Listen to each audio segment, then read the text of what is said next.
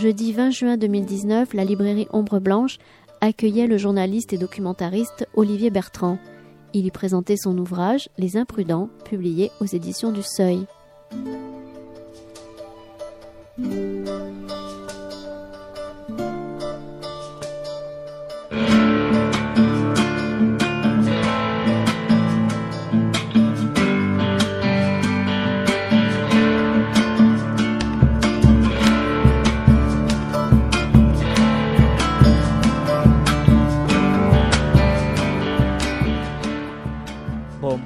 Merci d'être là ce soir et merci Olivier Bertrand d'être présent à la librairie Ombre Blanche ce soir. Merci aussi à Hélène de m'avoir proposé de, lire ce livre.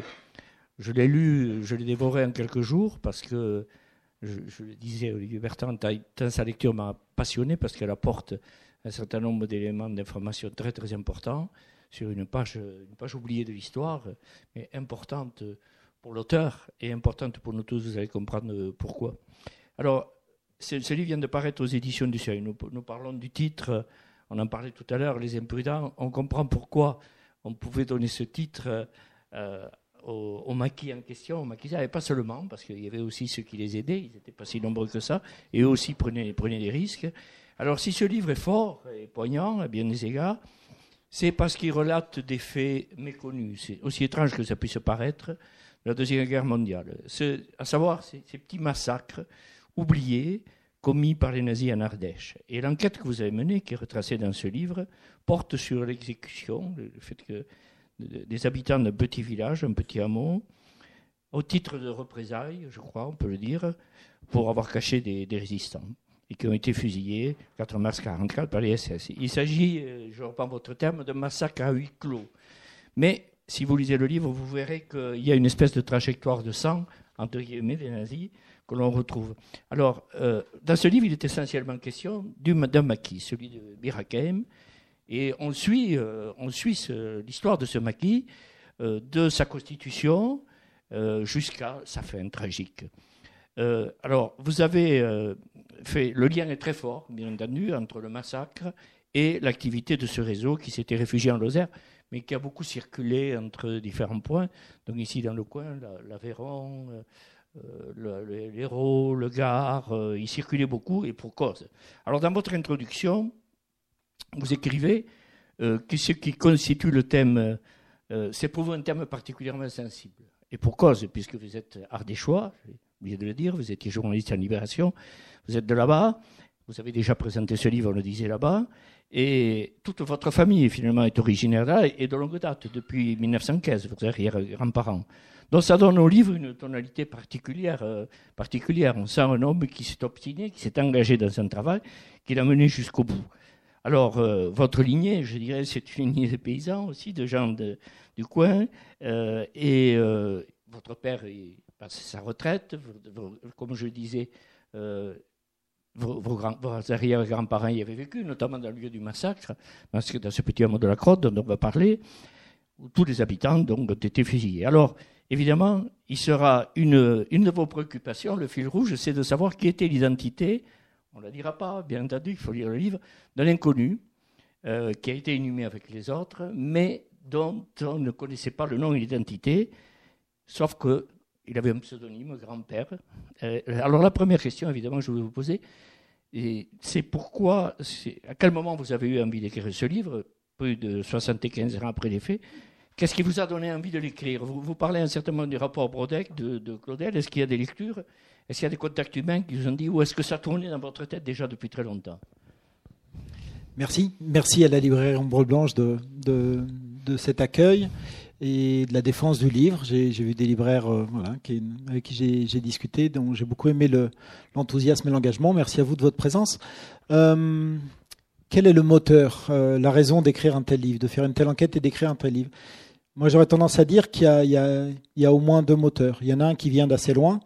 Vous l'avez dit, c'est l'un des nombreux petits massacres oubliés de, l'hiver 43-44, un petit hameau où on a tué tout le monde parce que les habitants avaient caché des résistants. Sauf que dans ce hameau-là, il y avait deux, particularités. D'abord, il y avait 15 habitants et on a retrouvé 16 corps, c'est inconnu, euh, qui restait inconnu pendant 75 ans. Et la deuxième particularité, c'est que c'était effectivement, comme vous le disiez, le hameau de ma famille. En fait, ma famille a vécu là pendant des siècles. Moi, j'ai grandi en région parisienne. L'exode rural fait que on quitte un village et euh, que les, enfants de la troisième génération comme moi grandissent en région parisienne. Mais je venais passer toutes mes vacances à la Bastide, dans ce village. Et assez tôt, j'étais petit quand mon père m'a amené au hameau, au hameau des Crottes, ça veut dire les grottes en provençal, et il m'a raconté l'histoire, l'histoire du massacre, l'histoire de cet inconnu. À l'époque, les maisons étaient en ruine, il y avait des arbres qui sortaient par les fenêtres, les branches des figuiers sortaient par les fenêtres. J'étais fasciné bien sûr par ce massacre, euh, et puis fasciné également par l'inconnu. Je dirais que c'est le ressort profond. Euh, c'est une histoire qui m'a habité toute une vie, euh, sans que j'imagine au départ que je la raconterai un jour. Et puis il s'est passé une autre chose. C'était peut-être il y a une dizaine d'années. Un jour, j'étais en vacances là-bas, dans, mon village. Moi, j'ai toujours dit que c'était mon village, même si j'y ai jamais vécu. Et un jour, je faisais la sieste, et mon épouse m'appelle. Elle me dit Olivier, tu devrais venir vite. Euh, je suis dans un hameau, et on a découvert un homme qui connaît toute l'histoire de sa famille. Un petit hameau qui s'appelle Chabriac. C'est pas les Crottes, c'est un autre hameau. Le copain chez, qui on est en vacances me dit qu'est-ce que c'est? Je lui dis, je lui raconte, et il me dit laisse tomber, c'est pour t'empêcher de faire la sieste. Moi, je me suis levé quand même, j'ai pris ma voiture et je suis allé dans ce petit hameau. Et là, en fait, mon épouse, avec une amie, était chez un homme qui s'appelait Aimé, Aimé Thibon, qui est, décédé aujourd'hui. Et en fait, c'est un homme qui était hypermnésique. Je m'assois à, sa table. C'est un homme qui avait été opéré. Il avait toute une partie du visage qui avait été refait avec la peau de ses fesses. Il faisait un petit peu peur quand on arrivait. Il avait un œil complètement fixe. Et moi, je commence par me présenter et il me dit, Pardine, je sais qui tu es, que tu es le petit-fils de Livette. Et là, il me dit le jour de naissance de ma grand-mère, le jour, c'est-à-dire le mardi, etc. Euh, que elle, c'était la fille du Joseph. Et il me dit la date précise et il me dit encore la date du grand-père d'au-dessus. Et là, on reste chez lui pendant une heure et demie, deux heures et il m'a raconté toute l'histoire de ma famille. Moi, j'ai pris quelques notes avec le papier que j'avais, et dès que je suis ressorti de chez cet homme-là, je suis allé dans tous les cimetières autour pour vérifier, en fait, tout était vrai, au jour près. J'ai retrouvé les calendriers, j'ai regardé les calendriers de l'époque. Quand, quand il avait dit mardi, c'était un mardi. Quand il avait dit vendredi, c'était un vendredi. Complètement hypermnésique. Du coup, j'ai passé tout l'été chez lui. J'arrivais tous les matins, très tôt. Il était déjà debout on s'asseyait et je lui racontais tout. Je lui demandais tout. Comment on faisait le cochon, comment on le tuait, comment on faisait des cartouches, comment on faisait du charbon, comment on vivait à l'époque, les commerces, les cafés. Je voulais tout noter. J'écrivais, j'écrivais, j'écrivais. Et puis un jour, je lui ai parlé du massacre des crottes. Je n'en avais pas parlé encore. Et il n'en savait pas grand-chose, lui, en fait. Aimé, il était assez jeune à l'époque. Mais il me dit, mais tu sais, en fait, la veille du massacre, il y a un homme qui est passé par le hameau ici. Moi, j'étais assis sur les marches devant. Il habitait la ferme de ses parents. Il y a un homme qui, qui j'étais assis sur les marches devant, il y a un homme qui est passé, il avait l'air très pressé. On s'est juste salué, salué, et il avait des souliers vernis. Et je crois que c'est ce détail, quand il m'a dit ça, je me suis dit, mais c'est l'inconnu. Il a vu passer l'inconnu. Et je crois que ce sont surtout les, souliers vernis qui m'ont marqué et qui m'ont donné envie d'aller à la recherche de l'homme aux souliers vernis. Je pense que ça, c'est vraiment le. Voilà. Ensuite, après, bah, le reste, c'est juste comme tout ce qu'on fait tous, c'est-à-dire qu'on procrastine, euh, on tarde beaucoup trop à faire les choses, beaucoup, beaucoup trop, et c'est dangereux quand on travaille sur la mémoire de gens euh, très âgés. Et puis un jour, j'ai fini par me décider, donc contacter euh, une éditrice, précisément au seuil, avec qui j'avais envie de travailler, parce que j'avais lu des livres, j'avais entendu parler de son travail. On a pris un café ensemble, les choses se font des fois simplement. Et elle m'a dit, ton histoire m'intéresse beaucoup, il faut que tu écrives un synopsis, on va passer des comités de lecture, etc. Et puis finalement, le seuil l'a pris, donc on a signé un contrat. Je le dis parce qu'en fait, c'est aussi pour ça que j'ai fait un livre. C'est-à-dire que peut-être que je m'y serais jamais mis si à un moment donné, j'avais pas eu un contrat à honorer et, un livre à remplir. Peut-être pour commencer, vous présenter le village lui-même, ses habitants et l'ancrage de votre famille dans, ce village. Vous pouvez nous en dire un mot, puisque vos arrière-grands-parents y étaient. Ce, ce, hameau des Crottes, vous le connaissez particulièrement. Euh, qu'est-ce que vous pouvez nous dire? Village isolé, vous avez rencontré un vieil habitant, divisé avec un clivage entre, clivage non, mais séparation catholique et protestant, un village qui est resté longtemps, longtemps euh, isolé, avec des petits groupes, de tout petits groupes d'habitants. Oui, c'est en fait ma famille a vécu. Je pas réussi à remonter au-delà, mais j'ai trouvé des traces de la présence de ma famille euh, jusqu'au XVIe siècle. Donc avant, je ne sais pas trop. Euh, si on peut dire clivage, clairement, c'est un village de, qui mêle catholique et protestant. On est vraiment en lisière des Cévennes. On est dans l'extrême sud de l'Ardèche, à la limite du Gard, et c'est un village où il y a à peu près moitié de catholiques, moitié de protestants. Le dernier recensement au cours duquel on demandait euh, aux habitants leur religion, c'était à la fin du 19e, j'ai plus l'année précise, c'est vers 1885. Et euh, là, il y avait quasiment, il y avait un tout petit peu plus de catholiques, très peu. Le reste, c'était protestants. Pour le reste, aucun mahométan, c'est comme ça qu'on disait à l'époque. Euh, voilà, le village était divisé en deux. Et c'était vraiment une appartenance religieuse, c'est-à-dire que c'était, ça allait bien au-delà d'aller à l'église ou au temple, bien sûr. C'était également euh, toute votre sociabilité, tous vos amis dépendaient en fait de, l'appartenance euh, au culte euh, à l'église catholique ou alors aux protestants. Et ça a eu un rôle très important pendant la Seconde Guerre mondiale, en fait, et de façon assez classique finalement. Dans mon village, en fait, les catholiques étaient plutôt pauvres, les protestants avaient les terres et étaient plutôt riches. Et par ailleurs, plus très classiquement, les protestants ont aidé la résistance et les catholiques étaient plus souvent sur euh, le, le, suivaient euh, Vichy et puis, l'Église tout simplement. Hein. L'Église euh, en Ardèche était très claire. Hein. les résistants, c'était, on les appelait pas des patriotes ou des résistants, on les appelait des terroristes. Et je pense que dans mon village, une bonne partie des catholiques, il faut pas généraliser, euh, parlaient de la même façon. Moi, comme tout le monde, je, comme on parlait très peu, non pas dans ma famille, mais dans le village, comme dans tous les villages, après-guerre, euh, le silence s'est installé pour plein de raisons. Le traumatisme, la culpabilité, la concorde civile, qui fait qu'il faut continuer à vivre ensemble quand on a eu des positions très divergentes pendant la guerre. Ce silence fait qu'après tout, on a le droit de tout imaginer. Donc moi, quand on m'a rien dit, comme on m'avait rien dit, je m'étais inventé une famille euh, résistante, voilà. Et en faisant ce travail, j'ai découvert qu'elle était plutôt pétainiste, en fait, voilà ça fait partie des petites euh, découvertes euh, désagréables quand on. Mais quand on commence à se plonger, de toute façon, dans ses racines, dans, dans la mémoire cachée qui, d'après moi, nous constitue, euh, on, on s'expose également à des mauvaises surprises. D'ailleurs, à un moment donné, au début de. Tout le monde dans le village était convaincu, et certains restent convaincus, que le maquis a été dénoncé. Et que donc, si tout le monde, les amis, les parents ont été massacrés, c'est parce que quelqu'un avait dénoncé le maquis. Et euh, certains avaient des noms de famille. Et à un je me suis dit, mais qu'est-ce que tu vas faire si tu tombes sur ta famille? Si tu découvres que c'est ta famille qui... Euh, et en fait, j'avais la réponse, c'est-à-dire que je sais que je l'aurais écrit, pour le coup. C'était impossible de, pour moi de passer ça sous silence. Par bonheur, euh, voilà, c'est pas ce que j'ai trouvé.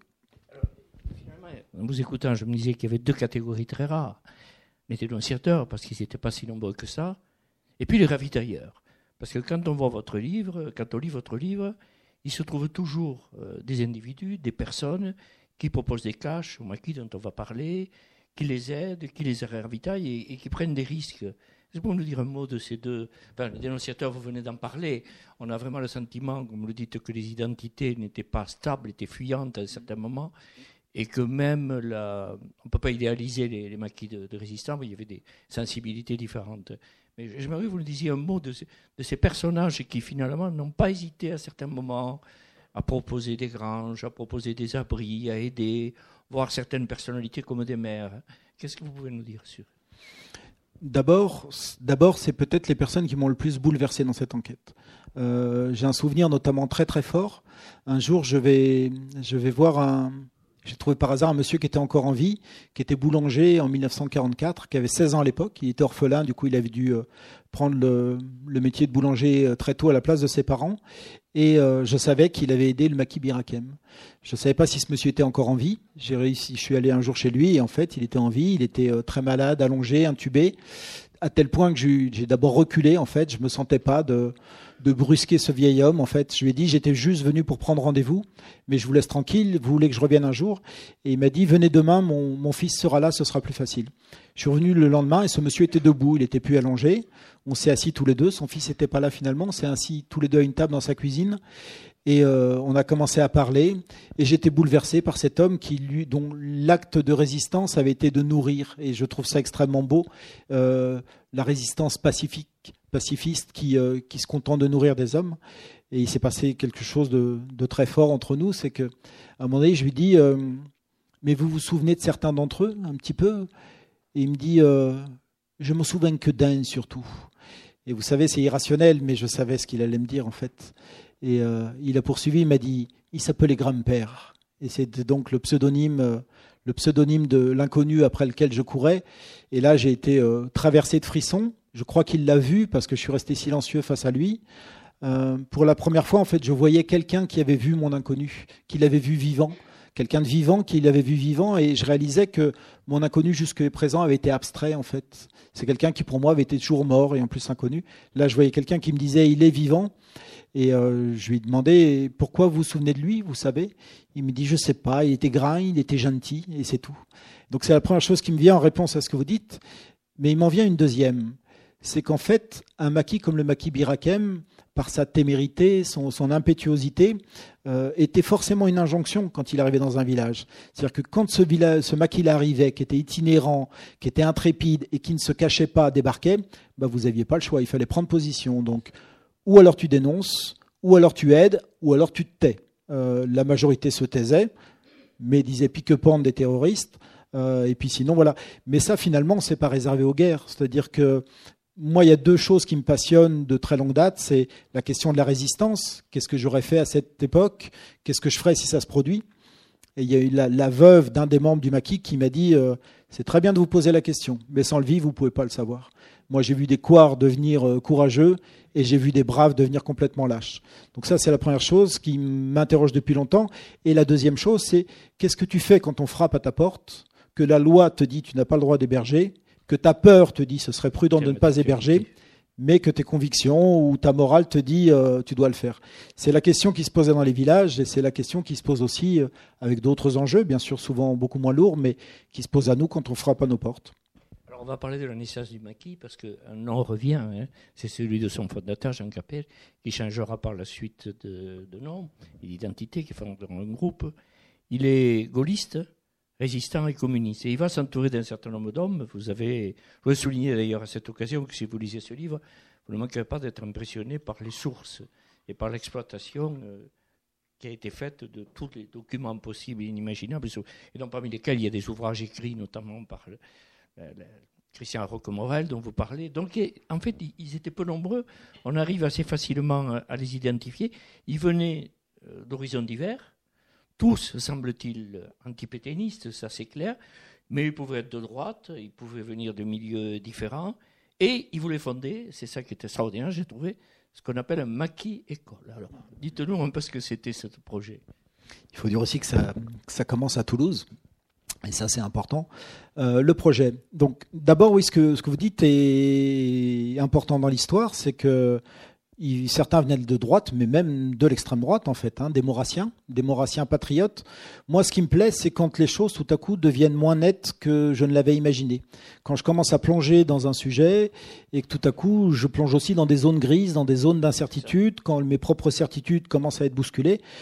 Alors moi, je connaissais mal finalement l'histoire de la résistance. J'en connaissais ce que j'ai appris à l'école, les films, quelques livres pour moi, bah, c'était assez simple. Quoi. L'extrême droite, c'était les pétainistes. Et, euh, et puis vous commencez à travailler, puis vous découvrez qu'il y a aussi euh, des Maurassiens qui, au moment où Charles Maurras a suivi euh, Pétain dans la collaboration, ont décidé de couper, parce que pour eux, la priorité, c'était de foutre les Allemands dehors.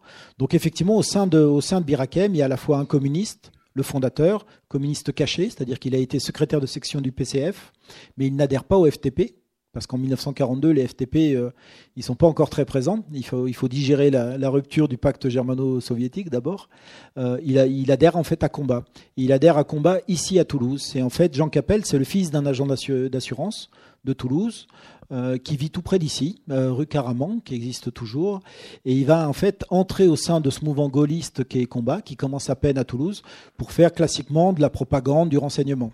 Mais il a une idée qu'il partage avec un autre agent d'assurance, une histoire d'agent d'assurance au départ, qui était le commandant Rigal, Victor Rigal, qui était le chef de l'armée secrète jusqu'en 1942 à Toulouse. Leur idée, en fait, c'est effectivement de former un maquis école. On va recruter des jeunes gens euh, qui vont être les cadres des futurs maquis. On est au moment où en fait la résistance existe depuis deux ans. Par contre, les maquis commencent à peine à émerger, les maquis clandestins, les maquis armés. Et donc Jean Capel et Rigal se disent il faut former des, il faut former des cadres. Donc on va aller recruter dans un premier temps au Grand Lycée de Toulouse des jeunes qui sont en prépa militaire, prépa navale, prépa coloniale notamment. C'est un aumônier qui va commencer à repérer les premiers cadres, notamment Marcel de Roquemorel, donc de cette famille euh, de, de Béarnais maurassiens, euh, qui lui va aller recruter des copains autour de lui. Et c'est le grand frère de, ce Marcel de Roquemorel, qui est dans les Hussards à l'époque à Montauban, euh, donc dans la cavalerie, qui, a 22 ans, mais qui est le seul à avoir un petit peu d'instruction euh, militaire. Il est lieutenant. C'est à lui qu'on va confier le, soin d'encadrer ces jeunes gens, de les former.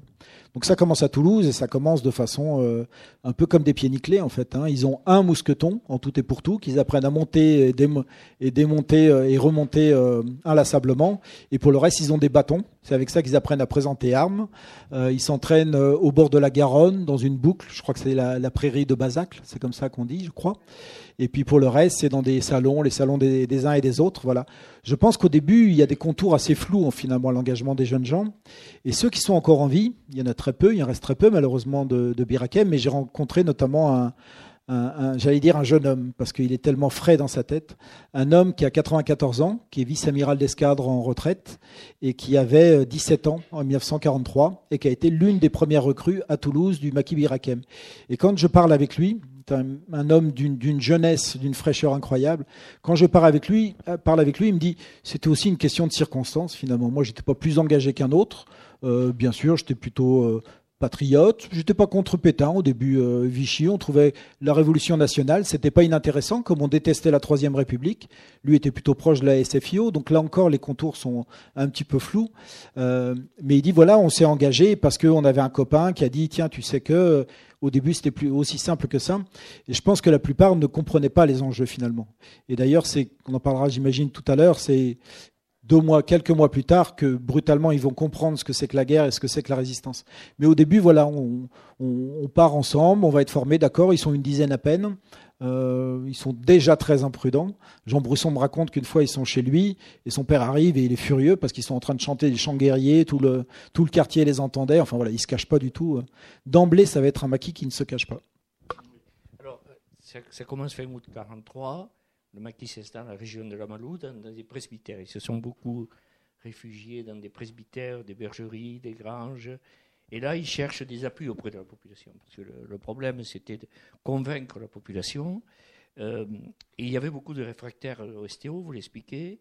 Euh, on voit, vous le disiez, que les, les maquisards n'avaient pas le choix. Ils réquisitionnaient, ils faisaient même basse sur, euh, sur un certain nombre d'équipements, d'essence, les, les, armes aussi, puisqu'il n'y en avait pas beaucoup. Et puis il y aura déjà très tôt un premier, un premier accrochage. Hein. Et on sait, vous le dites d'ailleurs à la fin, que c'est un certain nombre de victimes, il y a eu deux, morts et quatre prisonniers, ont été inhumés dans le coin, à bord de rouge. Donc, quand même, ça démarre assez vite, les, les, premiers accrochages avec les Allemands. En fait, ils vont commencer par partir dans, dans l'Aveyron. La toute première planque sera dans l'Aveyron. Quand ils arrivaient quelque part, ça se passait toujours de la même façon. Ils arrivaient, ils disaient aux villageois On est des étudiants en vacances. voilà. Donc au début une dizaine, puis ils vont monter jusqu'à 60, 80 au même endroit. Assez vite, les villageois commençaient à avoir des doutes. Parce que le premier réflexe de Birakem, c'était d'aller couper un arbre, de le planter devant la bergerie ou le presbytère ou ce qu'ils avaient trouvé. Et tous les matins à 6 heures, on levait les, les couleurs avec les hommes en carré comme ça autour. Euh, il y a des photos d'ailleurs, parce que parmi les imprudences, il y a le fait qu'ils se prenaient beaucoup en photo. Euh, donc il y, a, des photos de ça où ils sont tous. Euh, Ensuite, ouais, dans le livre, il y a des, photos des dessins. Je vous dirai après les dessins. J'ai eu, il m'est arrivé une très belle surprise alors que j'avais fini d'écrire ce livre. Et donc, il plantait un mât. Ensuite, il faisait de l'entraînement, euh, de la gymnastique, mais également de l'entraînement militaire. Fin juillet 43, ils avaient reçu une centaine de mousquetons, donc ils s'entraînaient au tir. Enfin, bref, les étudiants se disaient qu'ils avaient un drôle de comportement pour des étudiants en vacances, et ce qui fait qu'ils pouvaient rester, ils pouvaient guère rester longtemps euh, quelque part. Leur objet à eux, c'était pas de se, de se cacher. D'ordinaire, des mouvements résistants, ils se fondent dans le paysage, dans la population. Ils vont faire des coups un petit peu loin, et puis ensuite ils reviennent avec euh, dans les Cévennes notamment euh, un dicton qui dit le loup ne chasse pas autour de sa, de sa tanière. On ne met pas en danger les populations, sa famille, ses amis.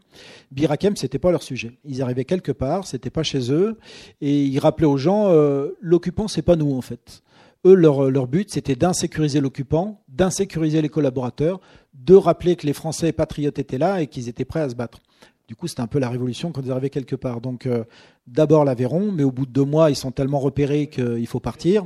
Donc, ils vont effectivement à Douche, dans l'Hérault, sur au-dessus de la Malou, sur un, plateau, où ils coupent un arbre, plantent un mât, lèvent les couleurs, s'entraînent au tir, etc. Donc, le, début décembre, 15 jours après leur arrivée, en fait, ils sont repérés. J'ai retrouvé des procès-verbaux des gendarmes qui, à l'époque, disent il va falloir aller voir ce que font les jeunes en vacances là-haut, parce que d'après les habitants, ils s'entraînent au tir. Et, en fait, les gendarmes n'auront pas le temps d'y aller. Le 10 septembre 1943, au petit matin, une longue colonne allemande se dirige vers là-haut. Birakem a été dénoncé, parce que tout le long du parcours de Birakem, ce sera ça, ce sera euh, solidarité, dénonciation, solidarité, dénonciation.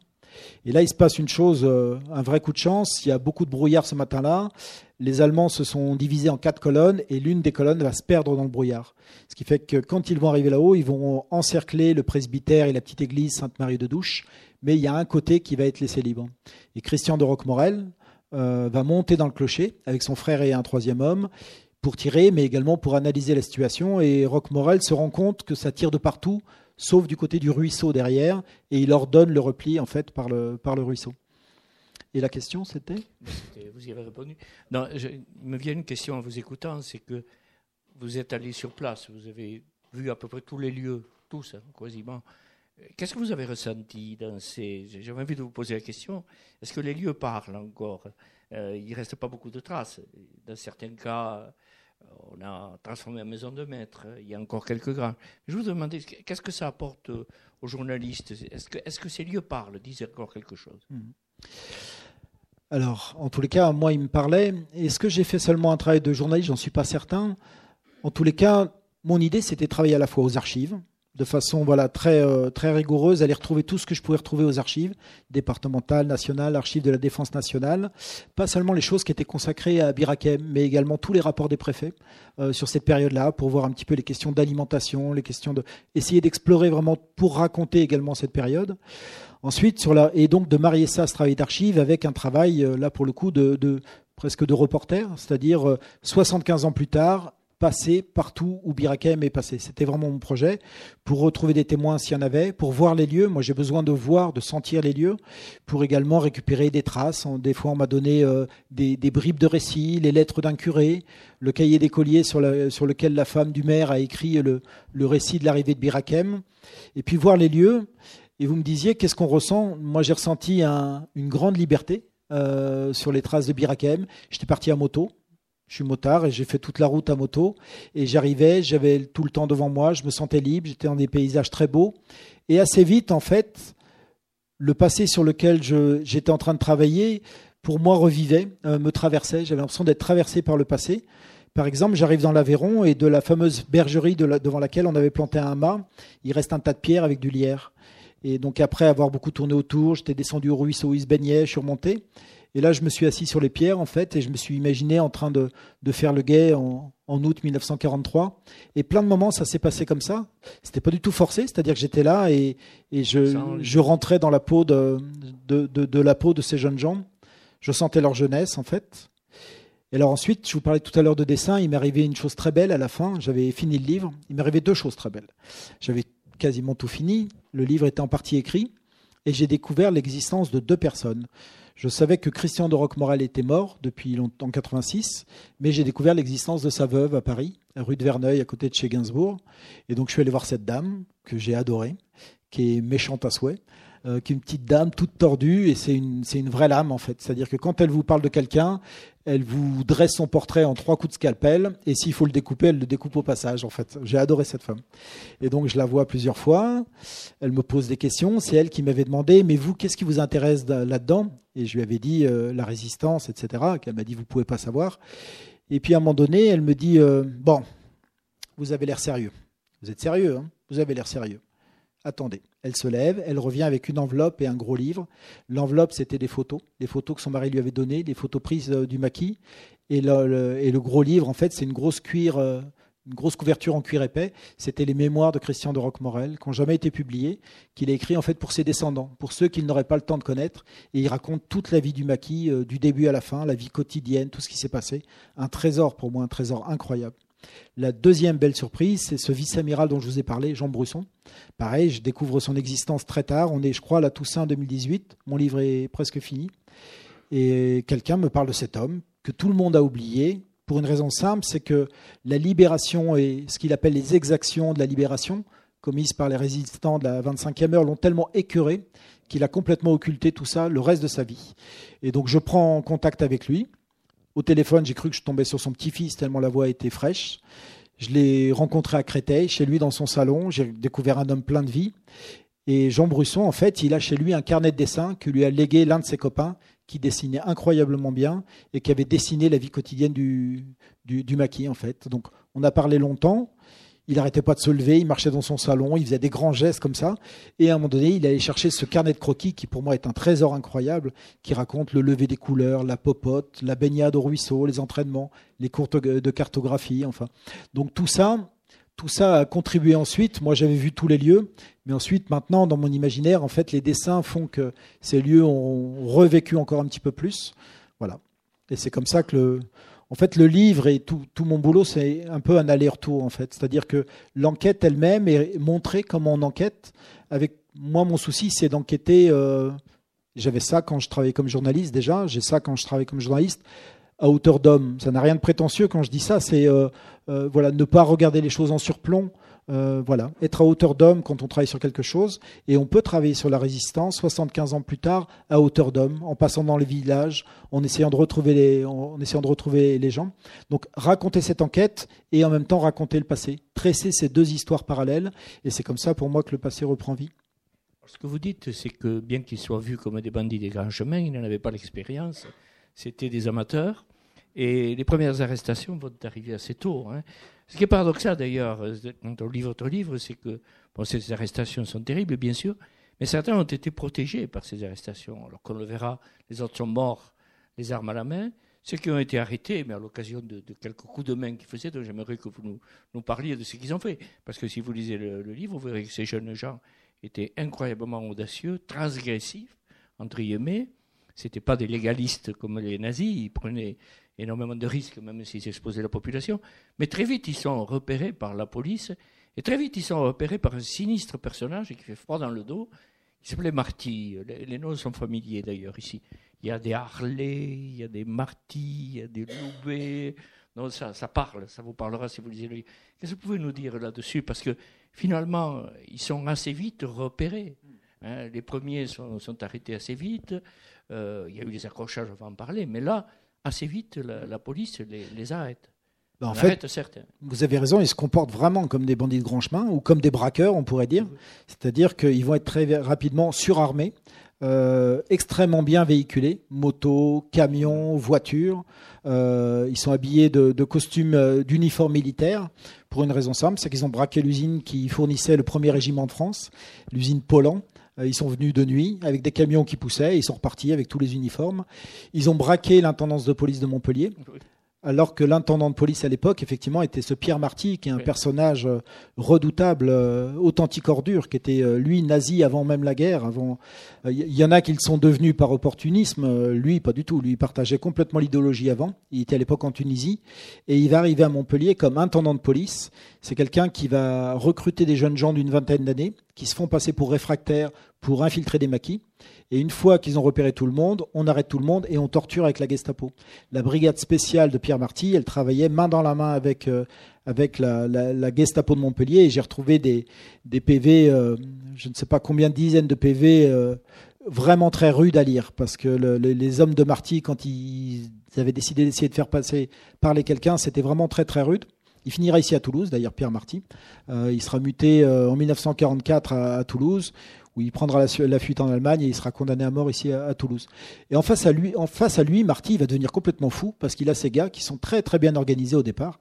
Il y a le maquis école dont on parlait, 60-80 gars qui sont cachés plus ou moins dans la nature, et par ailleurs deux corps francs. D'abord un corps franc à Toulouse, qui est très, très, très efficace, qui cache ses armes à la crypte du musée d'histoire naturelle de Toulouse. Et le bulletin des vols, souvent, est caché dans les ateliers municipaux. En fait, la municipalité, les, services municipaux de Toulouse étaient, euh, étaient euh, très proches de la résistance, comptaient de nombreux résistants et, euh, qui ont beaucoup aidé Birakem, en fait. Et les coups étaient superbement organisés. Par exemple, un jour, en octobre 1943, ils vont dans la montagne noire, un village qui s'appelle Plodelmaï, euh, où il y a un chantier de jeunesse. Ils ont tout repéré à l'avance. Ils vont arriver pareil de nuit à 1h du matin. Quand ils repartent avec les camions, il n'y a plus rien. Ils ont absolument tout embarqué.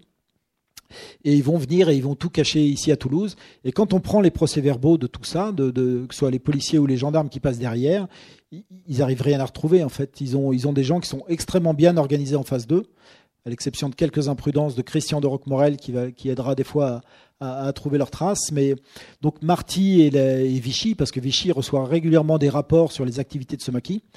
Sauf qu'on ne sait pas, à ce moment-là, en 1943, on ne sait pas encore qu'on a affaire à une même bande, en fait. Parce qu'après après Vichy parlera de bande, un même groupe. Euh, il y a des gens qui arrivent, qui repartent. On, ne sait pas à qui on a affaire. Et donc la police va, un petit peu se casser les dents pendant un bon moment. Euh, c'est un cas un petit peu, pour moi, je ne connais pas d'autres cas dans la résistance française, de groupes aussi bien organisés, aussi nombreux, aussi bien armés, et qui va comme ça réussir à dévaliser. Euh, une autre fois, ils arrivent dans un restaurant à Clermont-Lérault, à midi, ils ont appris que l'un des chefs de la police montpelliérienne est là. En fait, eux, ils pensent que c'est Pierre Marty et ils, viennent parce qu'ils ils pensent qu'ils vont l'arrêter, le condamner à mort et le fusiller. En fait, c'est pas le bon euh, commissaire, c'est trois commissaires. Ça n'empêche, on enlève les trois commissaires plus un commandant euh, militaire et on les embarque comme ça en plein midi dans un restaurant. Enfin, toutes les audaces étaient bonnes pour euh, Birakem. audace, pour moi, audace à la fois d'un groupe très bien organisé au départ. Ensuite, il va y avoir des, des arrestations qui fait que progressivement le, maquis va ressembler un petit peu à un groupe euh, de braqueurs en cavale euh, qui n'a plus les moyens d'organiser à l'avance et c'est pour ça qu'ils vont être finalement décimés. Mais euh, avant ça, c'est jubilatoire en fait. Hein. Vous lisez les rapports de, police, vous sentez tout le dépit des, policiers. Et du coup, dans votre question, il y avait autre chose qui est très intéressant. Vous lisez des procès-verbaux et vous avez l'impression à chaque fois d'avoir affaire à des enquêteurs qui sont acquis à Vichy, en fait, hein, qui sont impitoyables dans leurs questions et puis ensuite, par recoupement, d'autres procès-verbaux plus tard, les attitudes des uns et des autres quelques mois plus tard, vous découvrez que comme tout le reste de la société française, la gendarmerie, la police est divisée entre ceux qui aident la résistance, ceux qui aident Vichy, ou ceux qui font leur boulot sans trop se mouiller, et ceux qui aident la résistance sont obligés de donner des gages en fait. Donc, si vous voulez aider quelqu'un qui est en face de vous, vous êtes obligé de faire semblant de l'interroger très durement, en fait. Donc, c'est ce qui va se passer souvent. Vous lisiez les PV, et puis vous découvrez après qu'en fait, le policier en question, il a aidé derrière le résistant. Et, donc, ils vont être protégés, vraiment protégés plusieurs fois. Euh, par exemple, deux des hommes de Birakem sont arrêtés à Montpellier. Ils sont ensuite condamnés. Ils sont condamnés à plusieurs mois de prison on les met dans une maison d'arrêt, parce que c'est là qu'on met les, gens qui ont des courtes peines. Et puis tout à coup, un matin, on vient les chercher et ils sont euh, transférés en centrale. Et là, l'un des deux gars qui a été arrêté se dit, oh là là, ça c'est très mauvais signe, pourquoi on nous... Et il apprendra plus tard que la Gestapo est arrivée une heure, deux heures plus tard, elle venait les chercher en fait. Et donc on les a transférés tout simplement pour les protéger, pour pas qu'ils se fassent attraper ce jour-là par la Gestapo. Donc, tout le long du parcours comme ça, euh, vous vous rendez compte que c'est euh, une sorte de théâtre d'ombre où vous êtes sur du sable tout le temps. Vous avez l'impression d'être face à un résistant, puis après vous allez vous rendre compte qu'il donnait aussi des gages un peu euh, ou à la milice ou à la police. Et puis à l'inverse, vous, êtes en face de quelqu'un qui vous paraît être une ordure de bonne qualité, et puis vous vous rendez compte que c'est plus compliqué, qu'il aidait également les maquis du coin. Enfin il faut qu'on parle des accrochages directs avec les, Allemands, circonstances dans lesquelles les Allemands ont attaqué directement les coins où s'étaient réfugiés, et là avec euh, quand même des dégâts sur le plan humain, et aussi du moment euh, où De Gaulle considère qu'on peut parler de résistance. Euh, quel moment, effectivement C'est en septembre 43. C'est le combat de douche en, le 10 septembre 43. De Gaulle, dans ses mémoires, dans le deuxième tome de ses mémoires de guerre, qui sont fait truffés d'erreurs. Pour en tous les cas la partie que moi j'ai travaillé, c'est-à-dire que la partie qui concerne Birakem, Douche, le combat, euh, c'est pas beaucoup, c'est je pense un bon paragraphe. Je pense qu'il y a 12 erreurs dans, le bon paragraphe. Donc erreurs sur le département, sur plein de choses, etc. C'est pas très grave. Mais également, De Gaulle écrit euh, que Birakem, une dizaine d'hommes, ils étaient 60, euh, a mis en déroute euh, une division allemande. En fait, malheureusement, ça n'a pas été le cas. C'est Birakem qui a dû s'enfuir. Mais il dit quelque chose d'important, De Gaulle. D'abord, ça m'a intéressé quand même qu'il dise ça. Je pense que De Gaulle est peut-être pas allé à Douche voir le presbytère, mais on est encore au moment où, il travaille sur ce qui deviendra ses mémoires de guerre. On est encore dans l'après-guerre, dans le moment où l'histoire est encore dans la propagande qui est une arme de la guerre. On est dans cet élan-là et ça fait que la plupart des livres écrits juste après-guerre euh, méritent d'être revisités pour être un tout petit peu précisés. Mais De Gaulle dit une chose importante, il dit le combat de Birakem a été un signal pour toute la résistance civile française. Il montrait que des civils français peuvent se dresser et combattre les Allemands. Et c'est ce que dira d'ailleurs également, c'est ce qu'avait dit également euh, fin octobre 43 euh, Radio Londres, euh, tout à la fin du mois, qui, qui, va parler très longuement de ce combat de douche, parce que ça va également à la fois rassurer, remotiver et peut-être également donner des idées à d'autres. En l'occurrence, De Gaulle dit que c'est le premier combat civil français contre les Allemands. En fait, il y avait eu des combats pendant l'été, donc les semaines précédentes, en Savoie, de résistants civils contre, contre des Italiens. Là. Mais... Donc voilà, pour De Gaulle, c'est. Voilà, alors l'objectif, c'était de fédérer les maquis. Et on voit toutes les difficultés que, pour, arriver, pour arriver à ce résultat, parce qu'il y avait une culture de la résistance, il y avait des oppositions, il y avait des, c'était des liens humains qui se faisait ou qui se défaisait, et vous montrez qu'effectivement, l'organisateur a eu beaucoup de mal à fédérer ses, à fédérer ses réseaux parce que, effectivement, et là on évoque la conflictualité interne au sein de la documentée par les historiens. Ce point est important aussi parce que c'était pas totalement structuré. Ils se déplaçaient, on leur reprochait de faire prendre des risques. Il y a eu beaucoup. dans, les pages de votre livre, on voit combien c'était compliqué de fédérer il y avait à la fois des, différences qu'on connaît un petit peu dans les grandes lignes, hein, les, maquis FTP communistes qui ont, qui ont refusé euh, la fédération que voulait De Gaulle avec, euh, avec le reste de, l'armée secrète, mais il y a d'autres choses. Il y avait des, des différences culturelles profondes quand Birakem arrivait quelque part, par exemple, quand Birakem arrive dans la vallée de la Cèze, c'est entre en gros, le, le, Gard et la Lozère, Birakem arrive avec la mission donnée par Londres de, fédérer les maquis de la Cèze et de les former.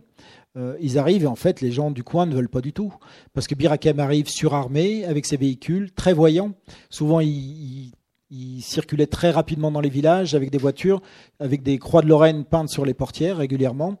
Alors ça, on l'a vu beaucoup dans les films, mais après le débarquement, au moment de la libération de la France, le faire à l'hiver 1943-44, c'est en fait d'une folle imprudence.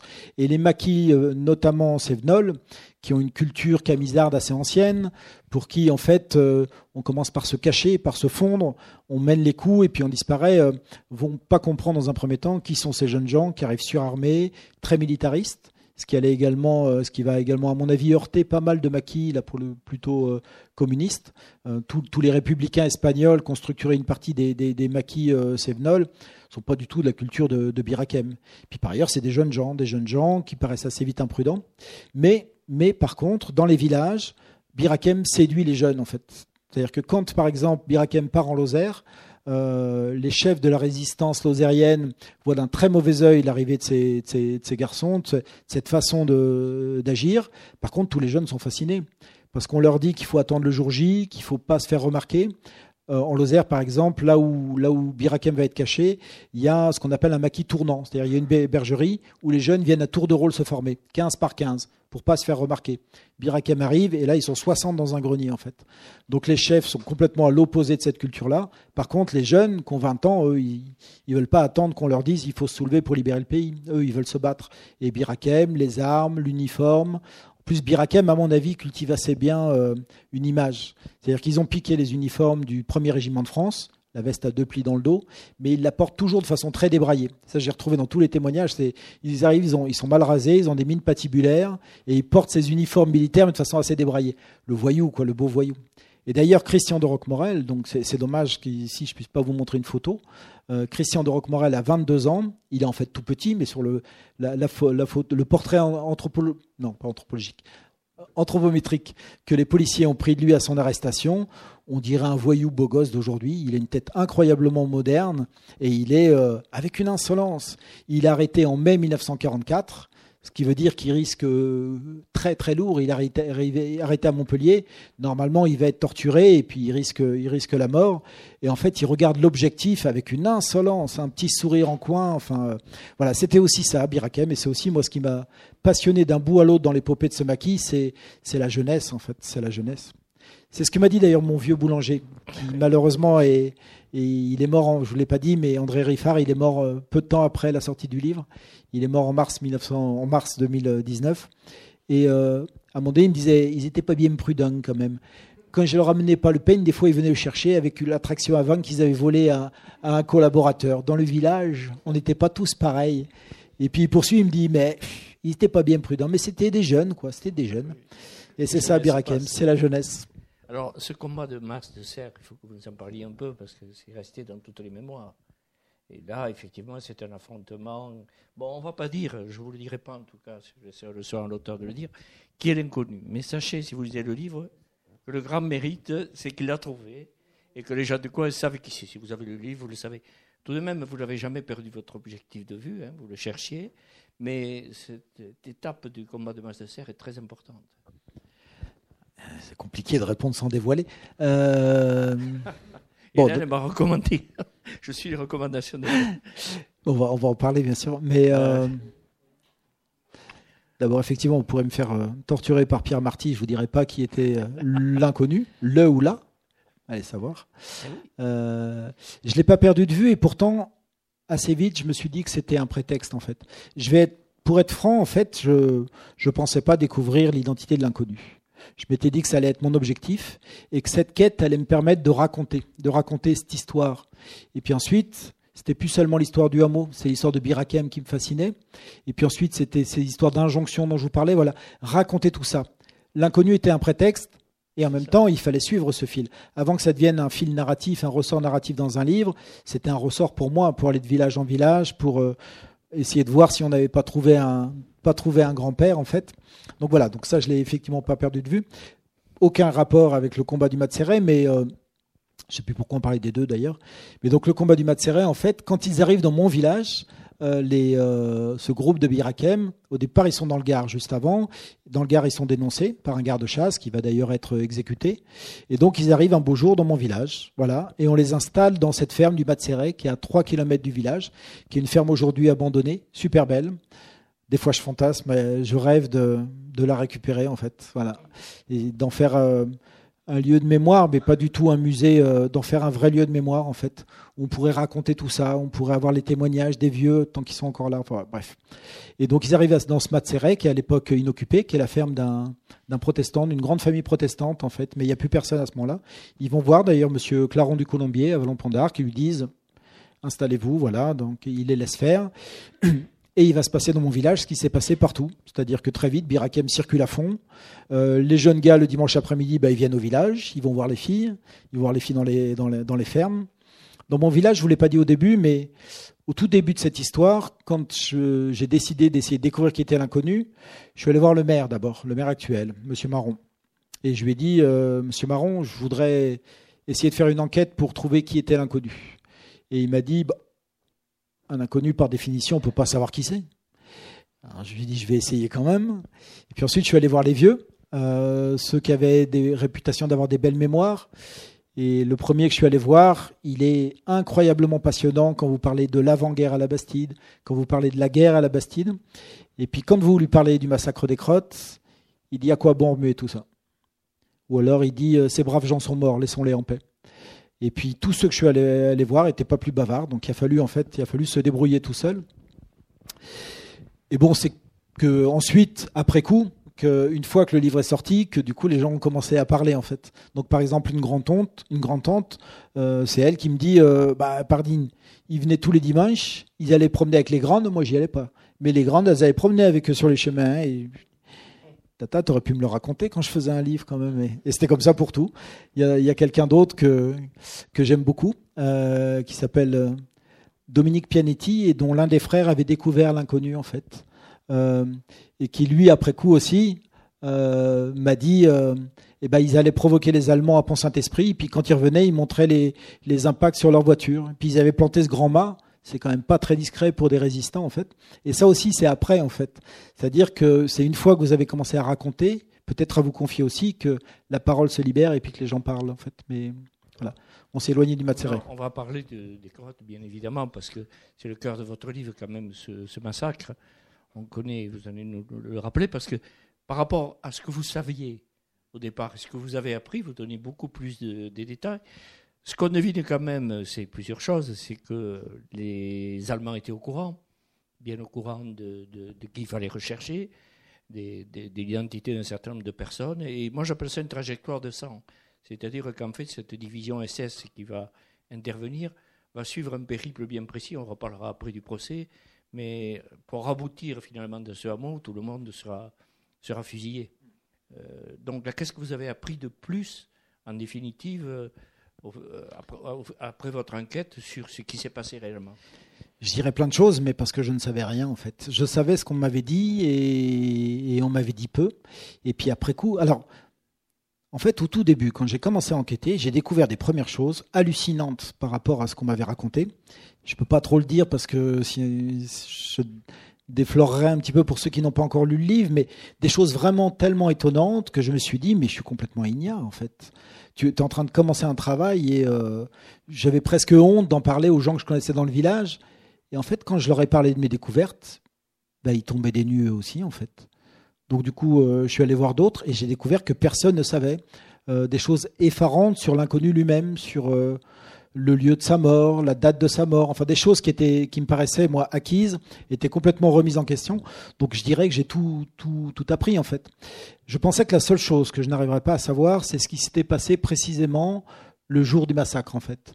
Donc il y a une division qui s'appelle la division Auenstaufen, qui était une assez jeune division SS. Euh, Elle avait un an, mais dont les membres, la plupart, venaient d'autres divisions SS, euh, Deutschland, Das Reich, Adolf Hitler, etc. Donc des, des soldats qui avaient vu le front russe et donc qui avait commis des atrocités, subi des atrocités, euh, qui avait surtout connu euh, ce front où, euh, où on s'en prend aussi aux civils pour désolidariser le, désolidariser le, le civil du patriote. Et c'est ce qu'ils vont appliquer, et c'est ce qu'ils vont appliquer dans, dans cette randonnée sanglante dont vous parlez, qui va commencer en Lozère. La division, elle est restée très peu de temps cette division à Hohenstaufen. Elle est restée un mois. Dans, dans, la région. Elle s'est installée à Nîmes. Et en fait, en quelques jours, ils sont passés dans des villages. Ils ont tué des jeunes gens de, de façon complètement gratuite. Dans un village, il y a un garçon qui est simple d'esprit, Roger Broussou, il s'appelait, il, il, avait 19 ans, il allait avoir 20 ans. Et quand il a vu les Allemands arriver, il a rigolé. C'était un simplet. Et du coup, on l'a pendu à un viaduc parce qu'il avait rigolé. Et c'est comme ça dans une série de villages jusqu'au matin du 3 mars 1944 où cette division-là, 400 hommes à peu près, arrivent dans ce hameau. Alors vous m'avez posé une question au début qui est très importante à laquelle j'ai pas eu tout répondu. La Bastide de Virac, c'est un village complètement isolé. Déjà aujourd'hui, il faut, être patient. Euh, il y a quelques courageux qui sillonnent euh, à vélo euh, les lacets autour de la Bastide. Mais à l'époque, il n'y avait même pas de route. La première route, elle a été construite à la fin des années 30. Euh, années 30, à la fin des années 20, elle arrivait de Vallon-Pont d'Arc, mais elle se terminait à la Bastide. La Bastide était une impasse, donc un village très très isolé. Et comme souvent, moi je suis fasciné quand je vois toute la route qu'ont pu, pu, faire certaines divisions SS pour aller s'en prendre à des civils, à des paysans, à des enfants. Un jour, je suis allé à la maison d'Isieux avec Pierre Truche, le procureur du procureur général du procès Barbie, dans la voiture d'un ami à moi qui s'occupait des actions pédagogiques à Isieux, une vieille teuf-teuf qui roulait très mal. On a fait tous les lacets et Truche est sorti de la voiture, il s'est déplié, il a regardé le paysage et il a dit quand je pense que des soldats sont venus jusqu'ici chercher des enfants. Et ça me frappe aussi aux crottes, dans ce petit village isolé de ces paysans qu'on a jugés et tués pour certains les sabots aux pieds. C'est effarant. Quel est l'enjeu de venir dans ce petit hameau? Et donc, je pensais que ce qui s'était passé ce jour-là, on ne le saurait jamais parce que c'était un huis clos.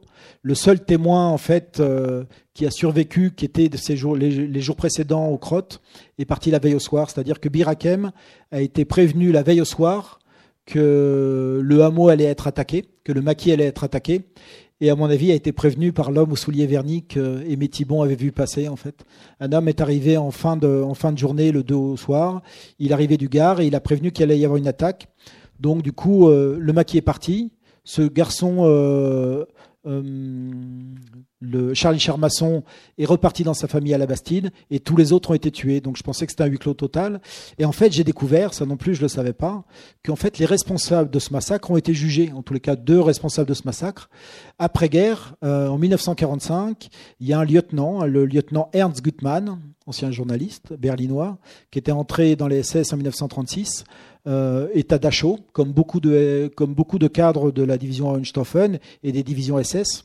Et il est débriefé par les Américains.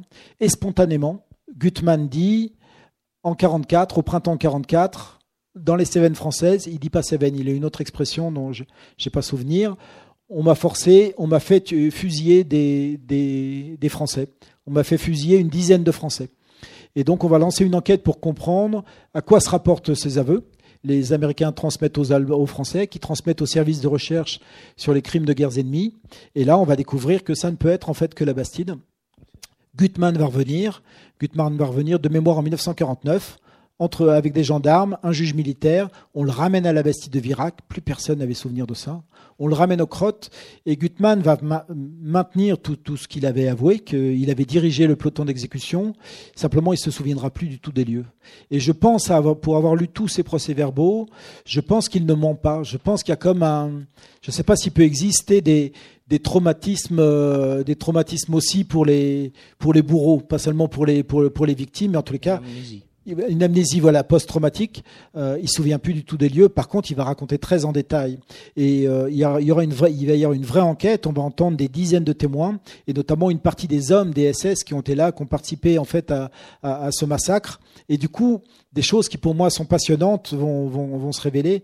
Notamment, il y a un commerçant berlinois qui dit euh, on a trouvé les, les patriotes, c'est en fait donc les paysans, et on les a réunis dans une ferme et on les a jugés. Voilà. Parce que chez les SS, on pouvait massacrer des, paysans, mais par contre, comme vous disiez tout à l'heure, c'était très formel, très administratif. On n'avait pas le droit de tuer sans avoir jugé avant. Donc, simulacre de, cour martiale. Et on a tué ces pauvres paysans avant de les tuer trois par trois. Les femmes, puis les enfants. Non, les hommes, puis les enfants, puis les femmes face à leurs enfants et leurs hommes morts de dos. Voilà. Et donc, tout ce qui s'est déroulé pendant ces quelques heures est écrit en détail dans les, dans les procès-verbaux en fait, de, des SS travers ce, récit, euh, on retrouve ce qui a été écrit sur les jugements euh, peu nombreux des donneurs d'ordre et surtout l'absence des jugements des, bourreaux, des exécutants. C'est stupéfiant de voir que les deux, un général va prendre quelques années de prison, euh, cinq, années de prison couvertes par sa détention, le lieutenant 20 ans, mais libéré au bout de, de, cinq ans. Bon, c'est très documenté, mais on a un exemple précis. Vous soulignez le légalisme aussi, il fallait faire des procès, et le devoir d'obéissance, parce qu'en fait, on enfin, fusiller des gens, bah, bah, écoutez, c'était légal, et moi, je devais obéir. Voilà, on retombe sur Eichmann, le procès Eichmann. Et ça, c'est des pages quand même qui, euh, qui rejoignent totalement ce qu'ont écrit les, historiens sur cette question. Il y a le phénomène d'amnésie, il y a les simulacres de procès, et puis a surtout le fait qu'ils restent droits dans leurs bottes hein, jusqu'au bout. Il n'y a pas de repentir. Le juge militaire qui instruit cette affaire demande à, Gutmann, quand il vient, quand le lieutenant Gutmann est amené à la Bastille de Virac, le juge militaire lui demande euh, Vous n'aviez aucune possibilité de refuser d'exécuter cet ordre, c'est-à-dire diriger un peloton d'exécution. Il dit Non, je devais obéir euh, aux ordres qu'on me donnait, quel que soit l'ordre. Oui, sauf si c'était un ordre illégal ou dégradant pour celui qui obéissait. Et donc le juge lui dit c'est pas le cas là? Nine. Voilà, tout, est dit. Alors pour terminer, peut-être un mot sur la fin de ce, de ce réseau qui est tragique. Hein. Ils vont mourir les armes à la main. Et là encore, les Allemands vont se distinguer par leur cruauté, si j'ose dire, puisque ceux qui se sont rendus, ceux qui se sont rendus ont péri aussi, ont été inhumés, enfouis. Et on a retrouvé les corps après. J'ai repensé aussi ce qui s'est passé à un certain moment, obliger les prisonniers de guerre à inhumer les corps renvoient à ce qu'avait fait le général Eisenhower euh, aussi, euh, je crois, à proximité de Dachau, si je ne dis pas de bêtises, obliger effectivement la, population à inhumer. Alors là, là aussi, c'est tragique la fin de ce, de ce réseau, mais j'allais dire la fin était un peu dans le commencement. On pouvait se dire que la disproportion, ce qui est frappant, c'est que ce que vous disiez, c'est la disproportion est telle entre cette bon, entre cette euh, armada allemande et puis ces hommes euh, qui étaient quand même euh, condamnés à la fuite, à l'errance. Donc ils vont se battre jusqu'au bout. Alors le, la disproportion, c'est quand même une forme d'hommage à Birakem et, eh et au tracas que Birakem a pu faire subir à, la police, la gendarmerie et aux Allemands. C'est-à-dire que en fait, le commandant qui, a, qui, a, qui dirigeait en fait la, la, la, la, division qui est venue attaquer euh, Birakem en Lozère et qui a, qui a décimé à peu près tout le, tout le maquis, j'ai lu, j'ai lu les rapports d'opération après, il jubile complètement, quoi, parce que c'est euh, parce que c'est euh, des mois et des mois de, de traque de ce maquis complètement insaisissable en fait. Donc il y a une forme d'hommage. Après, après, en fait, c'est aussi une des raisons du silence, à mon avis, après-guerre, à propos de Birakem. On a très peu écrit sur Birakem. Il y a un livre qui s'appelle Le Maquis Birakem, qui est intéressant, qui donne les grandes euh, trajectoires, mais qui est vraiment euh, un livre très, euh, un livre d'historien résistant. Et donc un livre qui vraiment, quand vous avez un mort côté résistant, quand, quand, vous avez 10 morts, il y en a, a qu'un. Et quand il y a deux, deux morts allemands dans le livre, il y en a 20. Enfin voilà, il faut vraiment tout, tout reprendre. Mais donc ça, c'est le côté, je vous disais, l'élan de la propagande. Mais il y a autre chose en fait, c'est que la, fin extrêmement tragique de Birakem fait que c'était compliqué derrière d'écrire sur un maquis qui, à mon avis, est mort autant de son courage que de son imprudence en réalité. Vraiment, je le pense. C'est-à-dire que, et quand je parle d'imprudence, il y a des fois des, débats un petit peu chauds quand je viens présenter le livre parce qu'il y a des endroits où, où ça, le titre euh, Les imprudents passe assez mal parce que ou alors vous avez des gardiens de la mémoire qui refusent qu'on réinterprète avec un peu plus de nuance l'histoire, pas interpréter d'ailleurs, qu'on raconte avec un peu plus de nuance l'histoire, ou alors il y avait des gens, il y vous avez des gens qui comprennent mal, qui comprennent que la, résister serait imprudent. Bien sûr que non. Choisir l'action directe serait imprudent c'est risqué, mais en les cas, c'est pas de ça dont je parle. Les imprudents, c'est parce que c'était un maquis, je parlais de jeunesse, de jeunes qui euh, ont commis un nombre d'imprudences de, gratuites incroyables. Et ça fait que c'est très compliqué derrière de parler. Quand des jeunes sont morts de façon tragique et de leur courage et de leur imprudence, je pense que c'est compliqué de parler d'eux, en fait. Euh, vous parlez aussi de, vous évoquez aussi l'amertume, d'une certaine manière, des derniers, euh, des derniers survivants. Et notamment un épisode euh, qui, moi, m'a marqué, c'est que euh, un certain nombre d'entre eux ont, été, figuré dans le peloton d'exécution. On leur a donné une sorte de, de, compensation, triste compensation, en leur permettant de fusiller euh, certains, collaborateurs notoires, préfets ou autres. comment, aujourd'hui, ceux, que vous avez rencontrés, celles, vous parlez d'une résistante aussi, qui était aussi amère. Hein. Qu'est-ce qu'il en reste dans la mémoire? On voit quand même, en vous écoutant, qu'il s'était galvanisé lorsqu'il parlait de cette. que la mémoire serait activée. Et en même temps, il y a de l'amertume. L'une des choses qui m'a le plus bouleversé, je crois, c'est. Euh, ça vous paraît absolument idiot de le dire comme ça, mais travailler sur Birakem, travailler sur ce 43-44, c'est se rappeler euh, tous les jours, tous les jours, tous les jours. J'écrivais et tous les jours, euh, j'avais cette phrase qui me revenait quelle connerie la guerre, quelle, saloperie la guerre. Vous travaillez tous les jours, vous, vous vous souvenez à quel point il est impossible d'être propre en fait. Quel que soit le camp le, plus loyal que vous choisissiez, vous allez commettre des dégueulasseries en fait. Donc ce travail-là, il me rappelait ça. Je pense que ce travail m'a rendu encore peut-être un petit peu plus euh, pacifiste. Et euh, ce que vous citez là, ce que vous citez là, c'est un homme qui s'appelait Albert Uziel, Malheureusement, je l'ai raté. Euh, j'ai passé beaucoup de temps avant de me décider à rechercher euh, où il habitait. Et quand je m'y suis enfin mis, je suis tombé sur un avis de décès. Il était mort deux jours, euh, deux jours avant, deux jours plus tôt. Donc j'ai jamais vu Albert Uziel, mais j'ai retrouvé aux archives départementales de Montpellier un témoignage vidéo euh, qu'il avait fait il y a un peu plus d'une dizaine d'années. Et donc il raconte de façon euh, jubilatoire sa guerre. Il raconte le mauvais coup. Il disait ouais, voler un camion à des Allemands, ça fait tac tac ici. Enfin, un jeu. Voilà, il racontait la, la guerre comme une aventure, un jeu, les risques également. Lui a été arrêté, il a été interrogé, il a été incarcéré, il a eu, il a cru mourir souvent mais il, perdait quasiment jamais son petit sourire. Et puis il dit effectivement, on a libéré Montpellier et Birakem, en récompense de nos actions, on a eu le droit de faire partie du premier peloton d'exécution. Et il dit, j'ai fait partie de ceux qui ont exécuté le chef de la milice de Montpellier et le préfet de Montpellier. Et là, il dit, le milicien est mort comme un merdeux, je crois que c'est l'expression. Le préfet est mort euh, en criant Vive la France d'une voix très claire. Et là, il s'étrangle en disant ça. On voit qu'il est complètement bouleversé. Et il dit, sur le coup, j'ai fait comme les autres. Mais plus le temps passe, et plus pour moi, c'est insupportable d'avoir fait ça. Et je trouve ça complètement bouleversant, en fait, ce que dit cet homme-là. Et il y a une autre chose qui, elle, m'a beaucoup plu et qui est moins tragique, c'est Christian de Roquemorel, ce, voyou incroyable, ce, chef de guerre. Euh, lui, il venait de l'extrême droite et il y est un peu retourné après-guerre. Donc, il est parti en Indochine en Algérie, il a fini à l'OAS, qui rejoignait quelque part sa, culture d'origine, à mon avis, avec ceux avec qui ils sont partis. Du coup, après l'OAS, bah, il a été viré de l'armée comme beaucoup. Et il écrit qu'un jour, il a tout remisé, y compris ses médailles. Il a un long paragraphe pour parler des médailles et finit par euh, écrire comment on a pu se promener avec ses cimetières sur la poitrine, en fait. Et moi, ça m'a bouleversé de lire ça à la fin de ses mémoires. Et voilà. Merci beaucoup. Merci pour ces cet.